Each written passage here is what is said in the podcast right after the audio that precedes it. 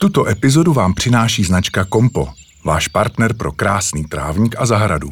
Více na www.kompo.com lomeno CZ.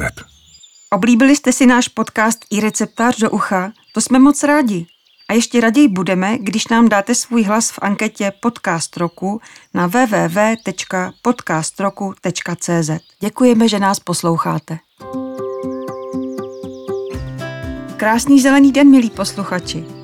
Vítám vás u další poradny podcastu i receptář do ucha. Opět tu vítám Janu Bucharovou, bioložku a dlouholetou spolupracovnici časopisu Receptář, která dnes bude odpovídat na vaše otázky, které jste poslali na adresu poradna zavináč ireceptář.cz. Dobrý den. Dobrý den.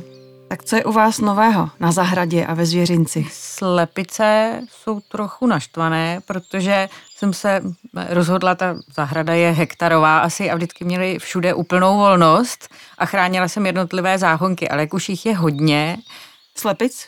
Slepic, záhonků taky, tak jsme se rozhodli jim teda vyčlenit jenom část tak velkou, že ji rozhodně nevyhrabou na samotnou hlínu. Myslím, že je mnohem lepší každý, kdo má možnost, když jim udělá ten výběh natolik velký, aby tam pořád měli zelenou travičku, pak mají se líp, nemusíte jim to zelené vlastně sekat, nosit ale jsou trošku překvapené, že si nemůžou dělat úplně, co chtějí a chodit eh, hrabat všude a skákat nám po stole a chodit po stodolách, takže, takže přemlouváme, že, že jim to tady stačí a snažím se mi to tam nějak obohatit. Je pravda, že jsou ohromně vynalézavé v tom, jak si najít místo, kde je nenajdu, takže jsem to pak už neměla pod kontrolou. to byl ten hlavní důvod, že že už mají omezení a plot vysoký přes dva metry, abych jim nemusela zastřihávat letky aby si mohli poletovat uvnitř, tak uvidíme. A teď už k otázkám, které přišly do poradny. V zahradnictví nabízejí roubované sazenice okurek. Jsou o hodně dražší než ty normální, ale prý se to vyplatí. Je to pravda? Myslím, že ano. Zkoušela jsem a opravdu ta okurka je naroubovaná na podnož jiné tykve fíkolisté většinou, která je mnohem vitálnější. Má velmi hluboké, široké kořeny, bohatě rostoucí a díky tomu vlastně si odčerpá víc vody, víc živin a je i odolnější vůči třeba chorobám škůdců. Se vším si poradí, jakmile něco poškodí, tak roste dál. E, ta vitalita mi přijde jako mnohonásobně lepší, takže vlastně je pravda, že z jedné okurky člověk může sklidit ohromnou spoustu plodů, když si třeba ještě trochu pohnojí, takže se ta roubovaná sazenice vyplatit může. Ale musí se správně zasadit. Určitě, to místo roubování musí zůstat nad půdou, aby vlastně se nám nespustila ta naroubovaná odrůda. Dokonce i je možné si to zkusit udělat doma, naroubovat. Prodává se jak semeno té podnože, tak i takové silikonové klipsy, kterými člověk ten roub zaaretuje. V kamenném korytě, které jsme napustili vodou, máme opravdu maličké jezírko – Rádi bychom do něj vysadili i vodní rostliny, nejlépe nějaké pěkně kvetoucí, ale aby se na ten metr čtvereční vešly, jaké byste nám poradili a co budou potřebovat? To je krásný nápad, protože i taková maličká vodní plocha tu zahradu oživí a zvlášť, když tam bude vodní rostlina, ale přesně musí být taková, aby se zbytečně nerozrůstala a aby jí ta voda stačila, protože zase, když by vyplnila celou tu nádobu, tak ten efekt se trochu ztrácí. Třeba hezký je blatouch bahení, náš původní druh, ale sezeníčku lze běžně koupit vlastně v obchodech, kde prodávají vodní rostliny. Určitě není dobré ho někde odnášet z přírody, ani by se to většinou nepovedlo. Z dalších kvetoucích to může být třeba poměnka bahení, taky docela drobná, spíš nižší rostlina. Z takových těch klasických Existuje i rostlina s názvem orobinec nejmenší a opravdu je malý, dorůstá jenom půl metru, má takové tenké listy a ty doutníčky, ty květenství, která jsou tak oblíbená, tak jsou droboučka, takže ten by tam také nadělal mnoho parády. A jsou pak dvě možnosti podle hloubky toho koryta buď eh, tu rostlinu je možné tam vysadit v těch perforovaných koších, které se pro tyhle účely prodávají a vlastně buď v kačírku nebo ještě lépe třeba v zeolitu, což je taková soupečná hornina, ty úlomky těm rostlinám velmi prospívají a taky těm mikroorganismům, které pomáhají tu vodu čistit. A nebo e, některým je dobré jako tomu blatouchu tam třeba přidat i malinko substrátu pro vodní rostliny, anebo přidat potom dlouhodobě působící hnojivo To jsem se právě chtěla zeptat. Ta voda v tom kamenném korytě se neskazí? Třeba když bude teplo? Právě, že ta rostlina by měla na pomoci tomu, aby se neskazila, protože bude odčerpávat živiny.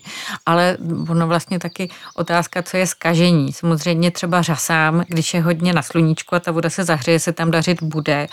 A prvek, který může přispět k čištění vody v tom korítku a zároveň krásně vypadá a ještě je příjemný na poslech, je třeba malá fontánka, vodotrysk. Existují i solární a kromě toho, že to opravdu pěkně vypadá, tak tím, že se ta voda prokysličuje, tak zase to přispívá k její čistotě.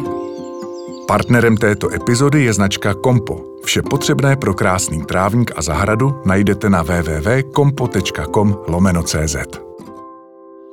Tady máme otázku k zaštipování rajčat. Mimochodem, pro postraní výhony, které se mají vylamovat, jsem slyšela výraz zloděj. Znáte ho taky? Přiznám se, že ho neznám, bo málo kdy, jestli jsem ho někdy zaslechla. Něco na tom vlastně je, ale úplní zloději to podle mě nejsou protože existují dva způsoby pěstování a je pravda, že ten zaštipovací je v našich podmínkách mnohem výhodnější a proto je tradiční a většina lidí ho dělá a přináší lepší výsledky ty postranní výhony také plodí. Není pravda, že by jenom odčerpávali živiny. Ale je pravda, že ta rostlina se kvůli nim hodně zahustí a rozvětví.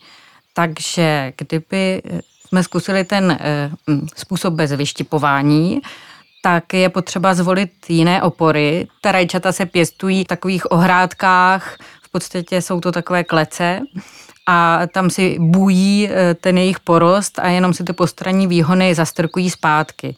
Takže z toho plyne, že když je to odrůda náchylná k té plísni, kterých je většina, a když je deštivé léto, tak to u nás nedopadá moc dobře. Další nevýhoda je, že ty plody dozrávají potom později trošku a dozrávají pak po celou dobu později a mohou být menší. Ale ta úroda ve skutečnosti, když by to dopadlo dobře a dozrála také větší než u toho zaštipovaného rajčete. Takže je možné to i kombinovat vlastně a nechat si třeba dva, tři výhony, uspůsobit tomu oporu, podepřít je a je to takový kompromis, který může přinést nejlepší výsledky. Záleží na stanovišti, na odrůdě, na podmínkách a potom na počasí. A musí se zaštipovat eh, divoké odrůdy rajčat? To je dobře, že jste se zeptala, že vlastně mluvíme pouze o tyčkových odrůdách s neukončeným růstem, takzvaných, které rostou a rostou neustále do výšky a potřebují oporu. Ty se pěstují nejčastěji, protože uh, uspoří místo a právě s nás se ošetřují proti chorobám. Ale pak jsou keříčkové typy a ty se nevyštipují. Ty opravdu jakoby jinak žádnou valnou úrodu nepřinesly. Jsou jenom nízké a vlastně nerostou do nekonečna. A ta divoká rajčata většinou jsou právě tyhle keříčkovité typy. Může jim prospět malá opora, jenom taková nízká, aby se úplně neválely po zemi, ale jinak eh, se nechávají růst, jak jim libo. Máme tady dotaz na čím dál oblíbenější muchovník. Jak byste ho popsala, aby si ho ti, co ho neznají, mohli lépe představit? Muchovník je opravdu pěkný keř až strom, všechny ty muchovníky, rody muchovníků jsou si podobné. Jsou to opravdu pěkné keře s takovými oválními listy, které se na podzim barví do hezkých odstínů, ale hlavně krásně kvete bílé, vonými květy už v dubnu nebo květnu. Ten keř se těmi květy úplně odpsype a muchovník olšolistý se pěstuje u nás asi nejčastěji, tak ten je třeba tak 2 až 4 metry vysoký podle odrůdy. Je to výhodná dřevina v tom, že vydrží všechno, i když kvete časně, tak ho neohrozí ani jarní mrazíky, žádné moc choroby a škůdci netrpí, vyrovná se se suchem, protože má opravdu hluboké kořeny a plodí dobré drobné ovoce.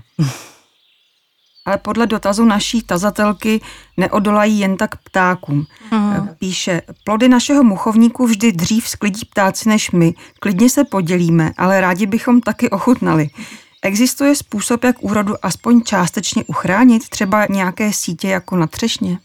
No, to je bohužel pravda. Ty plody jsou opravdu nejlepší plně vyzrálé, protože když někdo sklízí vlastně ne úplně dokonale vyzrálé, tak potom opravdu nejsou dobré.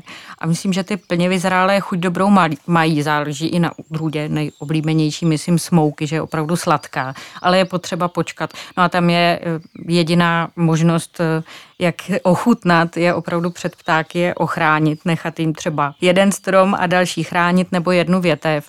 Pomohou sítě proti ptákům, dají se vlastně běžně koupit v zahrádkářských potřebách a je potřeba ten strom přehodit celý a dole uvázat tak, aby se nestala ta síť pastí pro někoho. To je, to je důležité na to dát pozor, ale může posloužit třeba i stará záclona. Nebo dokonce v nouzi netkaná bílá textilie, ale to může až moc jako zahřívat.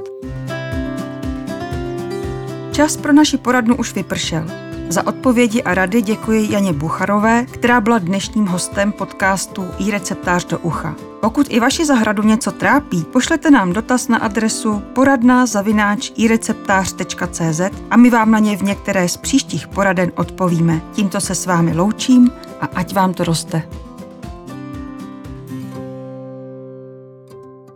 Tuto epizodu vám přinesla značka Kompo, váš partner pro krásný trávník a zahradu. Více na www.kompo.com lomeno CZ.